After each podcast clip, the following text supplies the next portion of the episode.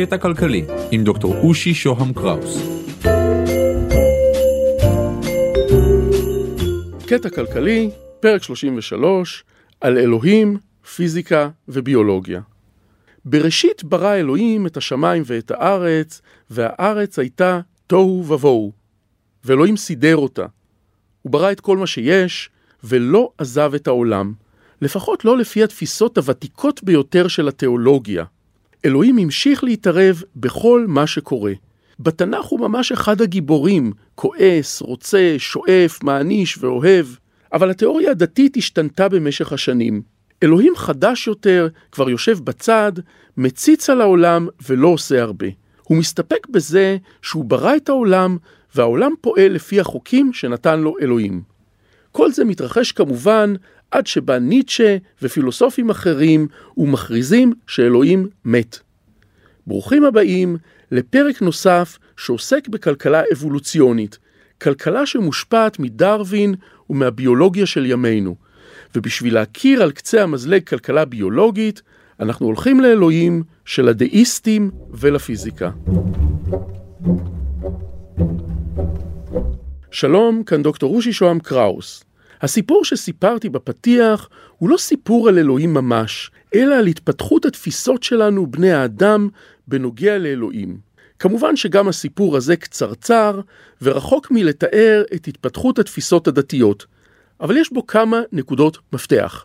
הנקודה הראשונה שרלוונטית כאן היא ההפיכה של הדמות של אלוהים מדמות אנושית, או לכל הפחות, בעלת תכונות דמויות איש, לעבר מושג מופשט של כוח עליון. לא מעט חילונים או מסורתיים עונים על השאלה האם אתם מאמינים באלוהים בתשובה כזאת. אני מאמין באיזשהו כוח עליון. אז שוב, התחלנו ממעין אישיות בעלת תכונות של בן אדם, כזה שמתערב במה שקורה, ועברנו במהלך ההיסטוריה לתפיסה מופשטת יותר של מושג האל, תפיסה שמכונה בלשון פילוסופים בשם דאיזם. אלוהים דאיסטי הוא אלוהים שברא את העולם, אבל בלי רגשות, בלי כעס, בלי עונשים ובלי אהבה. הוא היה בעצם מעין סיבה ראשונה בשרשרת של אירועים. הוא הגורם המחויב שהתחיל את הכל. אבל לפי הדאיסטים, או לפחות לפי חלק מהתפיסות הדאיסטיות, הוא ברא את העולם על פי החוקים שלו עצמו, כמו מכשיר מכני, כמו מנגנון של שעון, ולכן מאוד מקובלת בפילוסופיה של הדת דוגמת השעון. אלוהים היה מעין שען, הוא ידע את החוקים שמפעילים שעון, והרכיב את החלקים ככה שיפעלו על פי החוקים האלה. ועכשיו, כאשר הוא מתח את הקפיצים או שם את הבטריה, הוא יושב לו בצד עד סוף הדורות, והשעון פועל מעצמו.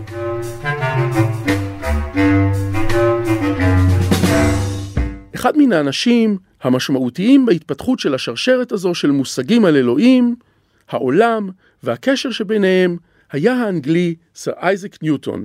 ניוטון הוא מניח היסודות של הפיזיקה המודרנית. הוא אבי התחום המכונה מכניקה. הוא הראשון שתיאר את כוח המשיכה ועוד ועוד ועוד. ואיך הוא קשור לכאן? מסתבר שניוטון, אבי הפיזיקה המודרנית, היה איש דתי מאוד. מסתבר שרוב הטקסטים שכתב עסקו בשאלות דתיות ואפילו בשאלת סוף העולם.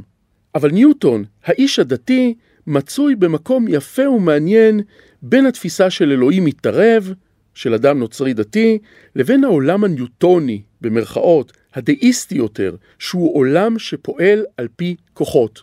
האיש הדתי הזה, המאמין באלוהים, מתאר עולם שפועל לפי חוקים קרים, מכניים, כוחות משיכה, כוחות של משיכה מכיוונים שונים, שיוויי משקל, ובעולם כזה אלוהים יושב בצד, כמעט לא רלוונטי. כמו אצל החילונים בימינו, גם הוא הפך למעין כוח מופשט, כמעט מכני. כוחות, שיווי משקל, מוכר לכם? מי שלמד לתואר בכלכלה, ובעצם כל מי שקורא מדי פעם מאמרים על כלכלה בעיתונות, נתקל במושגים האלה, כוחות השוק, שיווי משקל ועוד ועוד. ובאמת, אין כאן מקריות. לא מעט פעמים בהיסטוריה של המדע אנחנו עדים לתופעות כאלה. תיאוריה חדשה נכתבת, היא בעלת כוח הסבר יוצא מגדר הרגיל, היא מרתקת, היא מנבאת תוצאות של ניסויים, והנה, לאט לאט אנחנו רואים יותר ויותר תחומי מדע אחרים מנסים להתאים את עצמם לעולם המושגי של התיאוריה הזאת.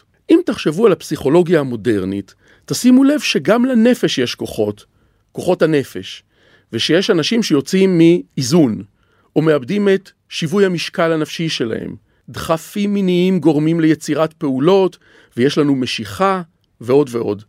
וזה מה שקרה לכלכלה, וזה מה שהפך אותה למדע שנקרא כלכלה מודרנית.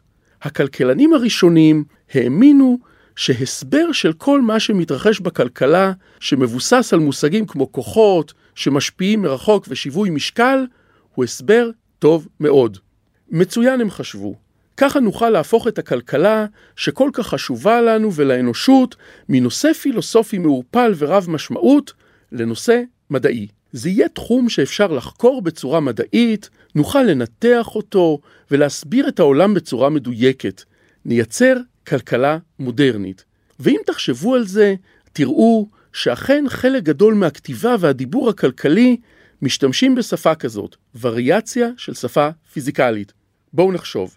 אנחנו מכירים את השוק הקונקרטי, הממשי, כמו מחנה יהודה בירושלים והכרמל בתל אביב. זה שוק ממשי, אבל יש גם את השוק. השוק של הכלכלה הוא מושג מופשט. אין בו דוכנים ממש, ולא הולכים ביניהם. בעצם אפשר להשוות אותו לקופסה. לקופסה המופשטת שיצר ניוטון שנקראת המרחב, או אולי פשוט ליקום או לחלל.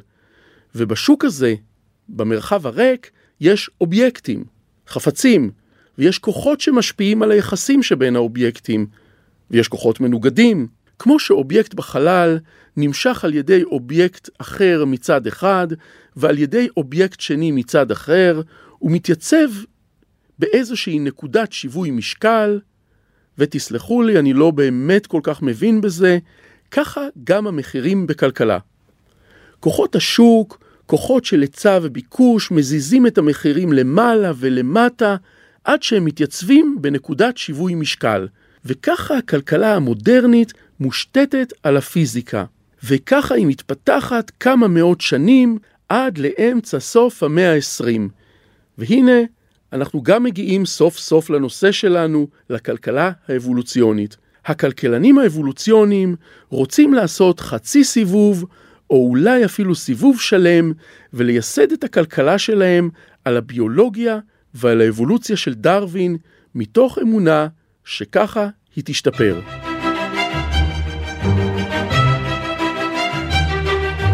בואו נדמיין מצב של שיווי משקל. נניח שיש לנו כד מונח על שולחן. אני מניח על שפת הכד כדור. הכדור נופל, מתגלגל מצד לצד ונעצר בתחתית הכד. אנחנו נגיד שיש כאן נקודת שיווי משקל. כוח המשיכה שמושך את הכדור הלאה למטה, מתאזן או מתאפס על ידי הכוח של תחתית הכד. עכשיו נראה שוק כלכלי מופשט. המוני אנשים מופשטים, מוכרים וקונים, הם מחליפים דברים כל הזמן, תנועה מתמדת, כמו זמזום אדיר ומונוטוני של דבורים. מה זה אומר? הכלכלנים הקלאסיים, הפיזיקליים, יגידו שיש כאן מערכת שמופעלת על ידי כוחות.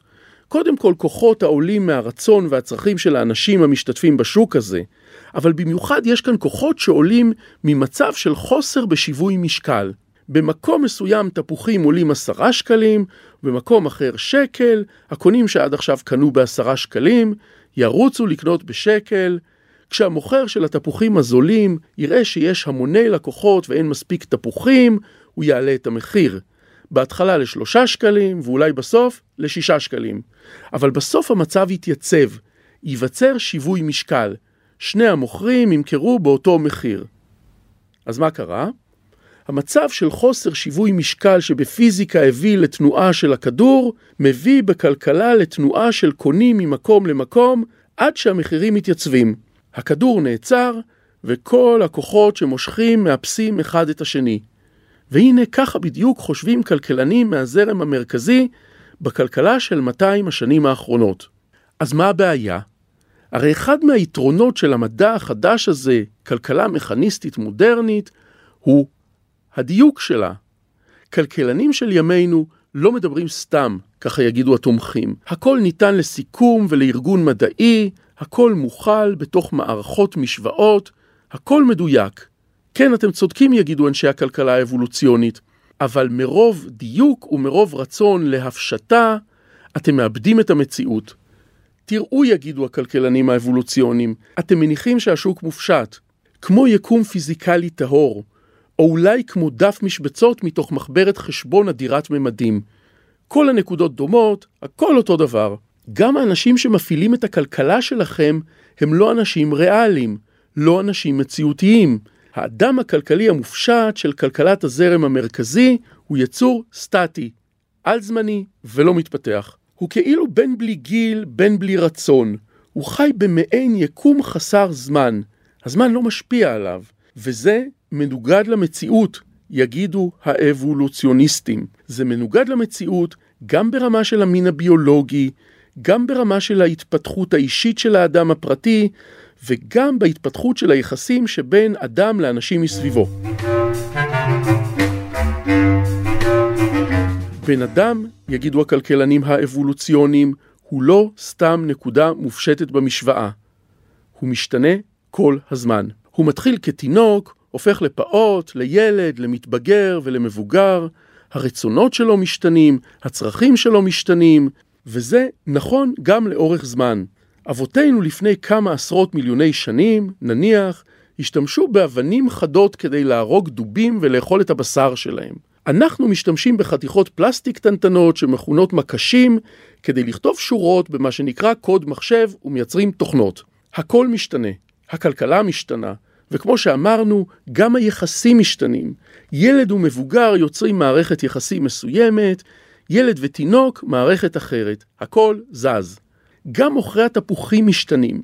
הם למשל משתמשים בטקטיקות שונות למכירה, והטקטיקות שלהם מתפתחות במשך הזמן. השיטות שלהם לפעמים משפיעות על אופי המכירה ומושכות קונים, גם כשהמחיר לא מתאים. ועל בסיס הביקורת הזו נוסדה הכלכלה הביולוגית. נמשיך במבוא שלנו בפרק הבא.